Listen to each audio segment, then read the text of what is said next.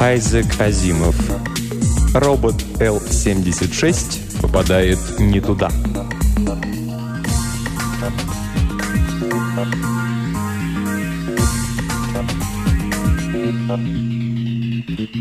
Озабоченный щуря глаза за стеклами очков без оправы, Джонатан Куэлл распахнул дверь, на которой было написано «Управляющий».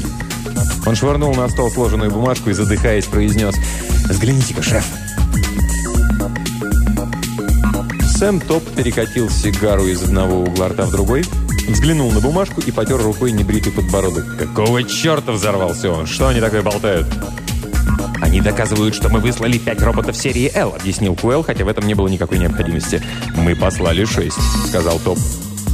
«Конечно, шесть. Но они получили только пять. Они передали их номера, не хватает L-76». Стул Тоба отлетел к стене, и тучный управляющий унесся за дверь, как будто на хорошо смазанных колесах.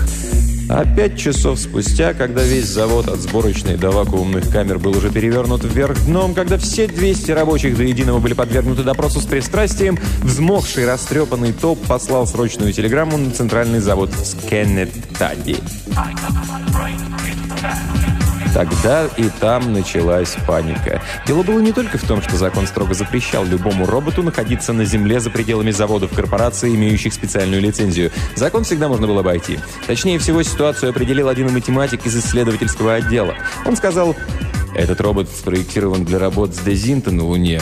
Его позитронный мозг рассчитан на лунные и только лунные условия. На Земле он подвергнется воздействию миллионов сенсорных раздражителей, к которым совершенно не подготовлен. Предсказать его реакцию невозможно. Совершенно невозможно.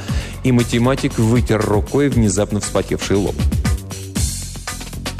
Не прошло и часа, как на завод в Вирджинию вылетел стратоплан. Указания были несложными – разыскать этого робота, не теряя ни минуты. Л-76 был в полной растерянности. Более того, его сложный позитронный мозг сознавал только одно – он в растерянности. Это началось в тот момент, когда он оказался в незнакомой обстановке. А как это произошло, он уже не знал. Все перепуталось. Под ногами было что-то зеленое, кругом поднимались бурые столбы, тоже с зеленью наверху. Небо, которое должно быть черным, оказалось голубым. Солнце было таким, как полагалось, круглым, желтым и горячим. Но где же пыльная, похожая на пемзу порода, которая должна быть под ногами? Где же огромные скалистые кольца кратеров? Под ногами у него была одна только зелень, а над головой голубое небо.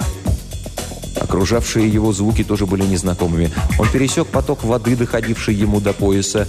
Вода была голубая, холодная и мокрая. А люди, которые время от времени попадались ему на пути, были без скафандров, хотя им полагалось быть в скафандрах. Увидев его, они что-то кричали и убегали. Один из них навел на него ружье, пуля просвистела над самой его головой и тоже бросился бежать. Робот не имел ни малейшего представления, сколько времени он так бродил, пока в двух милях от городка Хеннафорда не, не наткнулся на хижину Рэндольфа Пейна. Сам Рэндольф Пейн с отверткой в одной руке и трубкой в другой сидел в дверях, зажав между коленями изувеченные останки пылесоса. Пейн что-то напивал себе под нос, потому что был человеком веселым и беспечным, во всяком случае, пока находился в этой хижине. У него было и более респектабельное жилище в Хенафорде, но это жилище заполонила в основном его жена, о чем он про себя искренне сожалел. Вот почему он чувствовал такое облегчение, когда ему удавалось выбраться в свою личную конуру люкс, где он мог мирно покуривая предаваться любимому занятию починки бытовых приборов, давно отслуживших свой срок. Это было не бог весь какое развлечение, но порой кто-нибудь приносил ему приемник или будильник, и деньги, которые Пейн получал за то, что перетряхивал их внутренности, поступали в его бесконтрольное распоряжение. Они проходили через скаредные руки его супруги, пропускавшие лишь жалкие гроши. Например, вот этот пылесос обещал верных 6 долларов. При этой мысли Пейн замурлыкал чуть громче, поднял глаза, и его бросило в жар – Мурлыканье оборвалось, и глаза Пейна полезли на лоб. Он попытался было встать, чтобы пуститься на утек, но ноги его не слушались. Л-76 присел рядом с ним на корточки и спросил. «Послушайте, почему все остальные убегали?» Пейн прекрасно понимал, почему они убегали, но те нечленораздельные звуки, которые ему удалось издать, не внесли ясности в положение. Он попробовал отодвинуться от робота. Л-76 продолжал обиженным тоном. Один из них даже выстрелил в меня на дюйм левее, и он поцарапал бы мне облицовку на груди. «Да-да, должно быть псих», — заикаясь, пробормотал Пейн. «Возможно». Голос робота зазвучал более доверительно. «Послушайте, почему вообще все не так, как должно быть?» Пейн поспешно огляделся. Ему пришло в голову, что этот металлический гигант зверского вида разговаривает весьма кротко. Кроме того, он как будто где-то слышал, что устройство мозга не позволяет роботам причинять вред человеку, и ему стало легче. «Э, «Все так, как должно быть». «Разве?» Л-76 неодобрительно посмотрел на него. «Вот вы, например. Где ваш скафандр?» «У меня его нет». «Тогда почему вы не умерли?» «Ну, не знаю», — ответил ошарашенный Пейн. «Вот видите», — торжествующе сказал робот, «я же говорю, что все не так, как должно быть. Где кратер Коперника? Где лунная станция номер 17?» «А где мой Дезинто? Я хочу приняться за работу, очень хочу!» Голос его дрожал от недоумения и обиды. «Я уже много часов ищу кого-нибудь, кто сказал бы мне, где мой Дезинто, но все разбегаются. Я уже, наверное, отстал от графика, и начальник участка совсем взбесится. Ничего себе положение!» Пейн медленно собрался с мыслями и произнес. «Послушай, а как тебя зовут?» «Мой номер Л-76». Ладно, сойдет и Л. Так вот, Л, если тебе нужна лунная станция номер 17, так это на Луне. Ясно? Л-76 кивнул тяжелой головой. «Ну, конечно, но я же ее искал. Но она на Луне, а это не Луна». Тут пришла очередь робота растеряться. Он некоторое время задумчиво смотрел на Пейна, а потом медленно произнес «То есть, как это не луна?» «Конечно же, это луна. Если это не луна, то что же это тогда такое, а? Скажите-ка». Пейн издал какой-то невнятный звук и тяжело задышал. Он погрозил роботу пальцем. «Послушай», — начал он, но тут его осенила величайшая идея века, и он закончил полупридушенным голосом. «Ух ты!»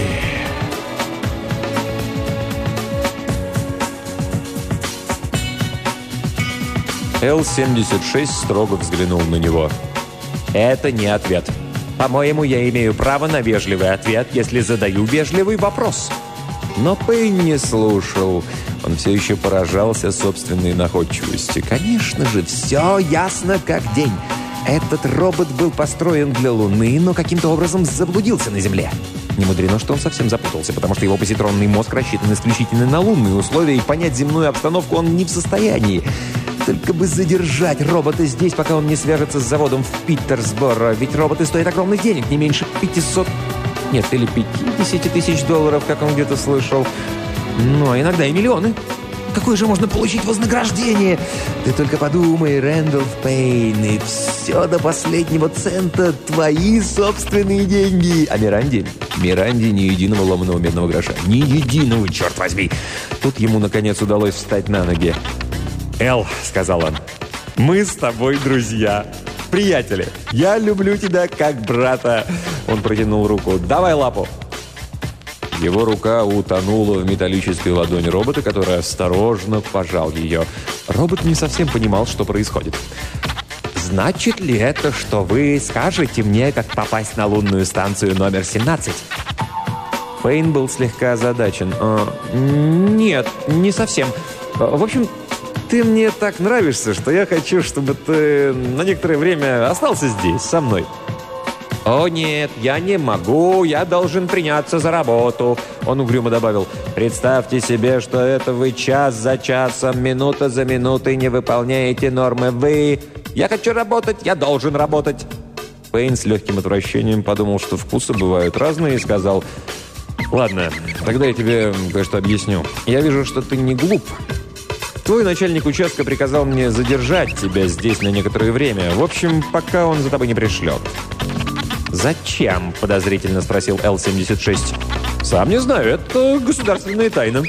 «Господи, только бы он поверил», – мысленно взвывал Пейн. Он знал, что роботы чертовски умны, но этот смакивал на раннюю модель. А пока он молился, Л-76 обдумывал положение. Его мозг, предназначенный для работы с Дезинто на Луне, не слишком годился для абстрактных размышлений. Впрочем, Л-76 обнаружил, что с тех пор, как он заблудился, его мыслительные процессы протекают как-то странно. На него явно подействовала чуждая обстановка. Во всяком случае, его следующие слова свидетельствовали об известной проницательности. Он спросил лукаво, «А как зовут моего начальника участка?» Пейн поперхнулся, но быстро нашелся и ответил обиженно. «Элла, тебе не стыдно. Я же не могу сказать тебе, как его зовут. У деревьев бывают уши». Л-76 невозмутимо осмотрел соседнее дерево и возразил. «У них нет ушей». «Знаю, я хотел сказать, что здесь могут быть шпионы». «Шпионы?» «Ну да. Знаешь, такие нехорошие люди, которые хотят уничтожить лунную станцию номер 17». «Зачем?» Потому что они нехорошие. И они хотят уничтожить тебя тоже. И вот почему тебе нужно на некоторое время остаться здесь, чтобы они тебя не нашли. Но... Но мне нужен Дезинтов. Я не должен отставать от графика. «Будет тебе Дезинта, будет!» — лихорадочно пообещал Пейн, также лихорадочно проклиная про себя устройство робота, который способен носиться только с одной единственной идеей. «Завтра сюда пришлют Дезинта. До завтра!» А до этого времени сюда уже явятся люди с завода, и он получит заветные охапки зеленых 100-долларовых бумажек. Но под раздражающим действием незнакомого мира робот Л-76 становился все более упрямым. «Нет», — ответил он, — «Дезинто нужен мне сейчас же». Расправив свои металлические суставы, он встал. «Я лучше пойду его поищу».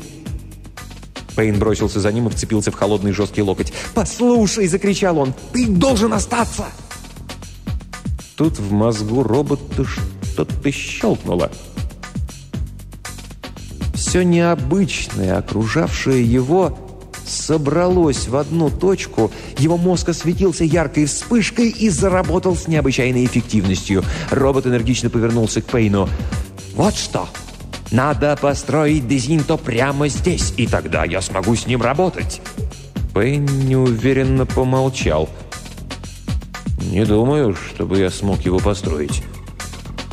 Притворяться, что он умеет строить какие-то неведомые дезинты, явно не стоило. «Неважно».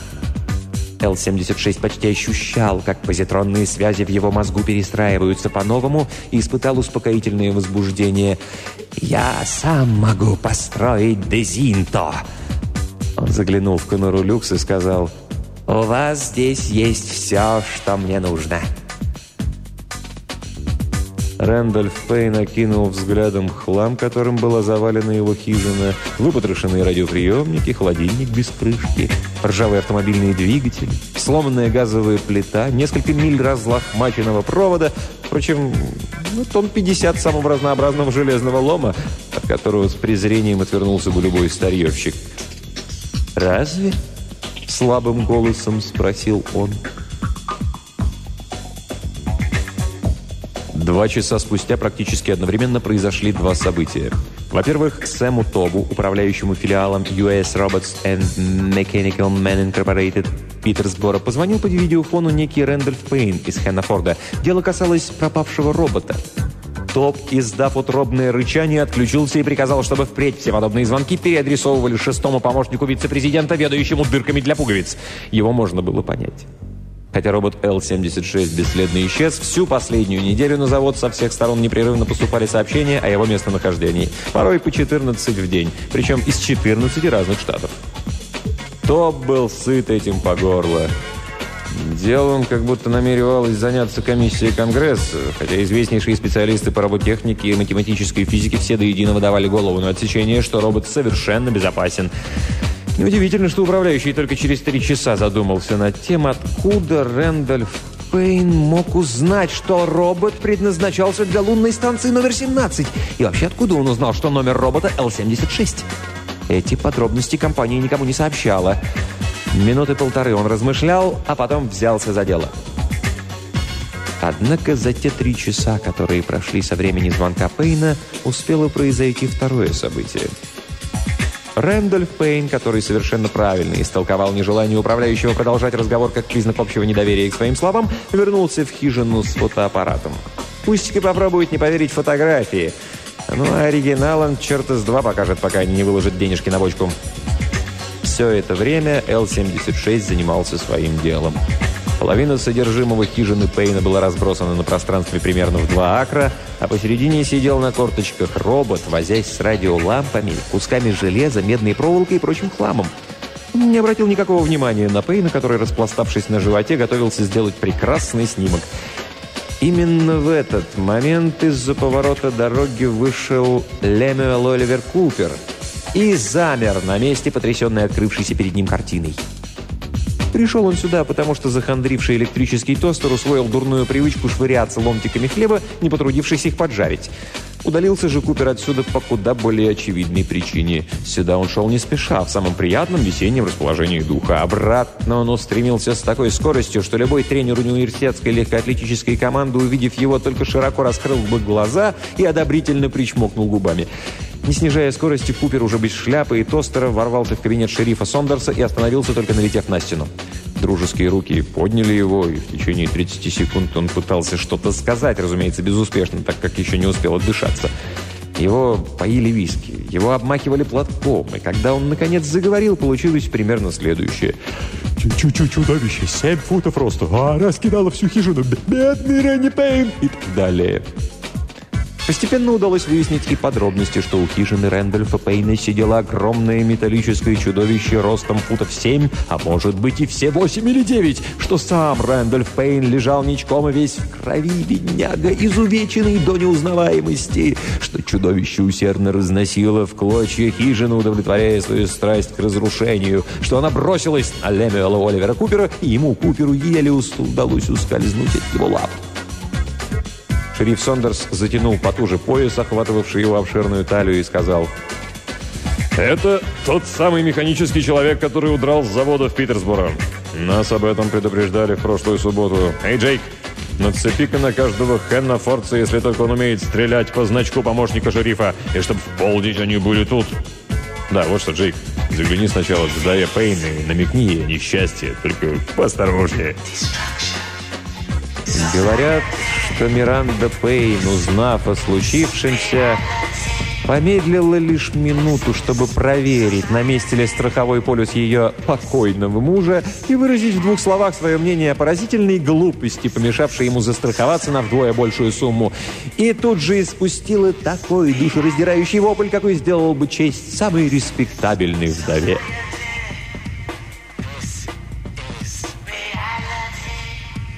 Несколько часов спустя Рэндольф Пейн, ничего не зная о постигших его тяжких увечьях и ужасной смерти, с удовлетворением разглядывал только что проявленные негативы. Трудно было бы представить более исчерпывающую серию изображений трудящегося робота. Тут так и напрашивались названия. Робот, задумчиво разглядывающий радиолампу. Робот, сращивающий два провода. Робот, размахивающий отверткой. Робот, разносящий в дребезги холодильник и так далее. Оставался пустяк напечатать фотографии, и Пейн вышел из-за занавески, которая отгораживала импровизационную темную комнату, чтобы покурить и поболтать с роботом. При этом он пребывал в блаженном неведении относительно того, что окружающие леса кишат перепуганными фермерами, вооруженными чем попало, начиная от старинного мушкета, реликвий колониальных времен, и кончая ручным пулеметом самого шерифа. Не подозревал он и о том, что полдюжины роботехников во главе с Сэмом Тобом в этот момент мчатся по шоссе из Питерсбора, делая больше 120 миль в час только для того, чтобы иметь удовольствие познакомиться с ним. И вот пока приближалась развязка, Рэндольф Пейн удовлетворенно вздохнул, чиркнул спичку о сиденье своих штанов, заменил трубкой и со снисходительной усмешкой поглядел на робота Л-76. Уже довольно давно стало ясно, что робот основательно свихнулся. Рэндольф Пейн понимал толк в самодельных приспособлениях, так как и сам соорудил на своем веку несколько аппаратов, от которых шарахнулась бы даже самая флегматичная лошадь. Но ему никогда и не снилось ничего похожего на то чудовищное сооружение, которое состряпал Л-76. Если бы Руф Голдберг был еще жив, он умер бы от зависти. Пикассо бросил бы живопись, почувствовав, что его превзошли. И как превзошли! А если бы в радиусе полумили отсюда оказалась корова, то в этот вечер она доилась бы простоквашей. Да, это было нечто жуткое.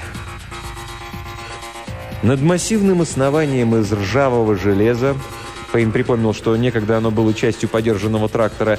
Крифе в кость поднималась поразительная путаница проводов, колес, ламп и неописуемых ужасов без числа и названия. Все это завершалось наверху чем-то вроде раструба самого зловещего вида.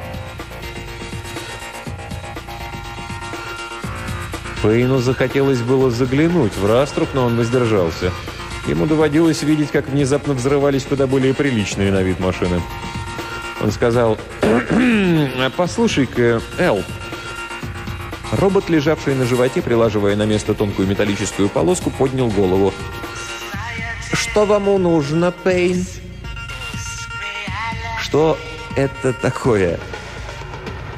Таким тоном мог бы задать подобный вопрос человек, глядя на полуразражившуюся гнусную падаль, которую он брезгливо держит на кончике трехметрового шеста.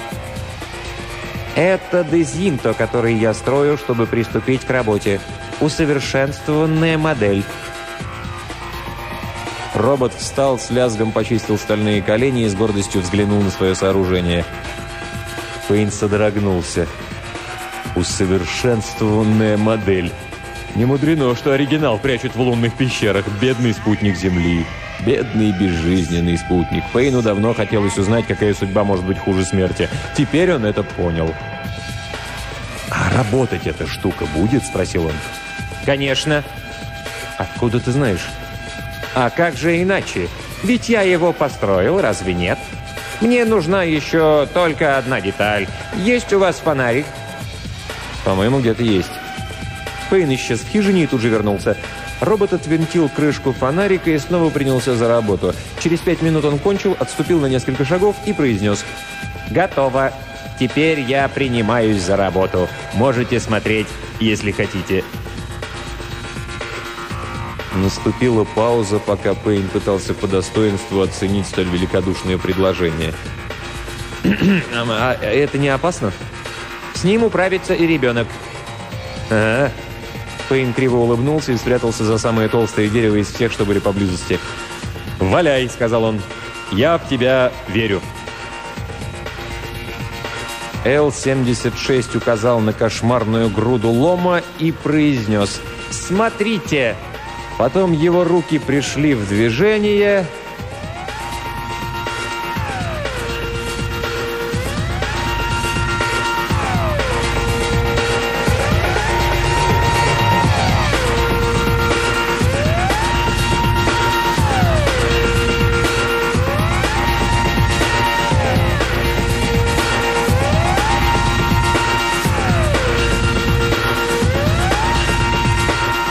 Бравые фермеры графства Хеннофорд, штат Вирджиния, медленно стягивали кольцо вокруг хижины Пейна. Они крались от дерева к дереву, а кровь героических предков колониальных времен играла в их жилах, и по спинам ползли мурашки. Шериф Сондерс передал по цепи приказ. «Стрелять по моему сигналу и целить в глаза!» К нему подошел Джо, Джейкоб Линкер, тощий Джейк, как называли его друзья, и помощник шерифа, как именовал себя он сам – «А ну как этот механический человек смылся!» Как он ни старался, в его голосе прозвучала тихая надежда. «О чем я знаю?» – проворчал шериф. «Да навряд ли. Мы бы тогда наткнулись на него в лесу, а так он нам не попадался». «Уж очень что-то тихо, до хижины вроде бы рукой подать». Джейк мог бы и не упоминать об этом. В горле шерифа Сондерса давно стоял такой большой комок, что глотать его пришлось в три приема. «Вернись на место», — приказал он, — «и держи палец на спусковом крючке». Они уже подошли к самой поляне, и шериф Сондерс выглянул из-за дерева одним уголком плотно зажмуренного глаза. Ничего не увидев, он подождал, потом попробовал снова, на этот раз открыв глаза. Эта попытка, естественно, оказалась более успешной. Он увидел следующее — какой-то громадный механический человек, стоя спиной к нему, склонялся над каким-то леденящим душу корявым устройством неясного происхождения и еще более неясного назначения. Таким образом, шериф не заметил только дрожащие фигуры Рэндольфа Пейна, который нежно обнимал узловатый ствол всего за три дерева от него к северо-северо-западу. Шериф Сондерс выступил вперед и поднял свой ручной пулемет. Робот, по-прежнему стоявший к нему широкой металлической спиной, произнес громким голосом, обращаясь к неизвестному лицу или лицам. «Смотрите!» И в тот момент, когда шериф раскрыл было рот, чтобы дать сигнал открыть огонь, металлические пальцы нажали кнопку.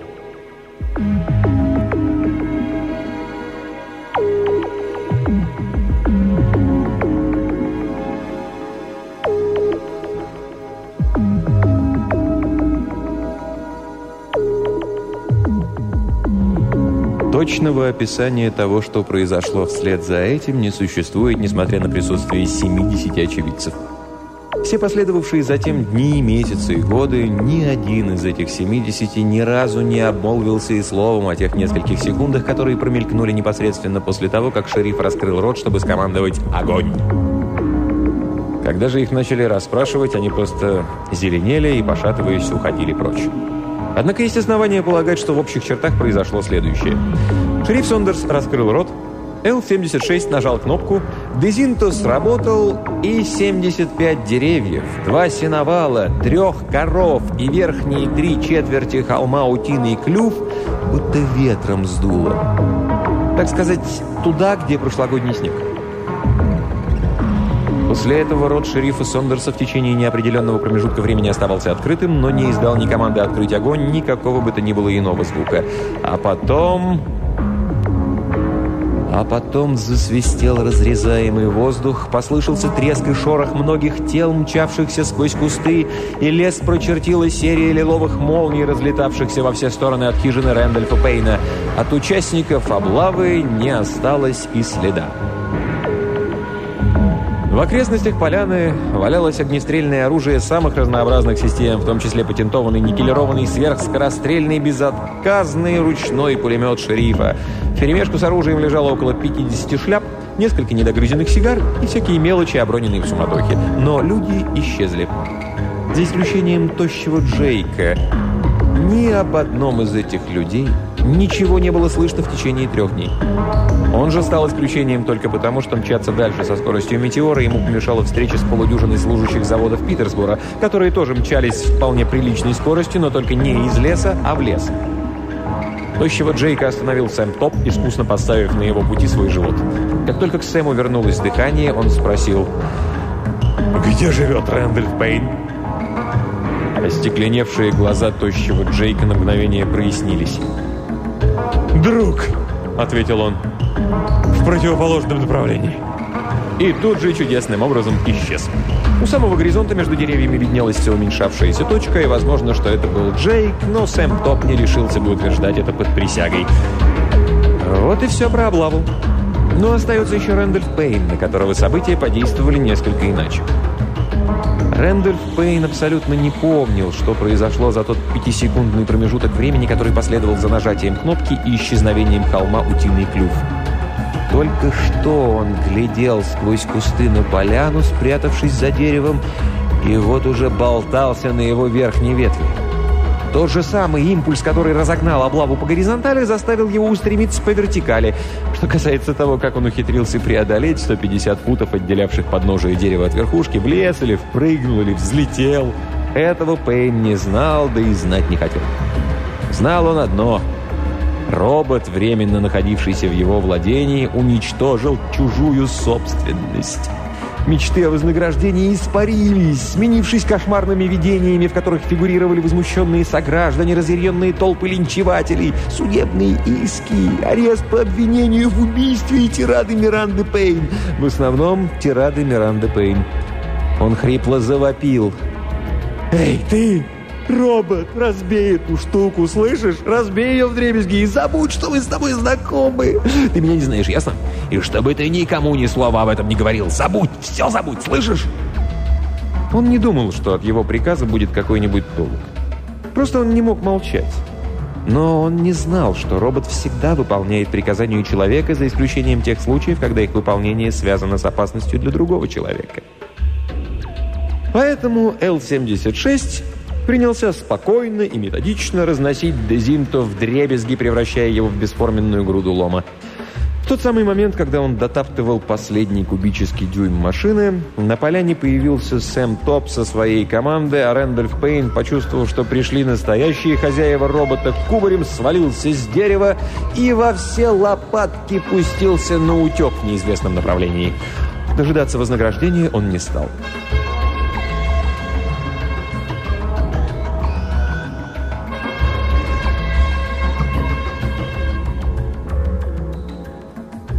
Инженер-роботехник Остин Уайльд повернулся к Сэму Тобу и спросил, «Вы чего-нибудь добились от робота?» Тоб покачал головой и прорычал, «Ничего, ни слова». Он забыл все, что произошло с того момента, как он ушел с завода. Должно быть, ему было приказано забыть, иначе он помнил бы хоть что-нибудь.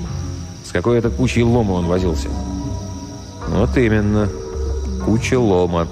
Но ведь это, несомненно, был Дезинту, который он разбил. Если бы мне попался тот человек, который приказал ему это сделать, он бы у меня умер в страшных мучениях. Вот, взгляните!»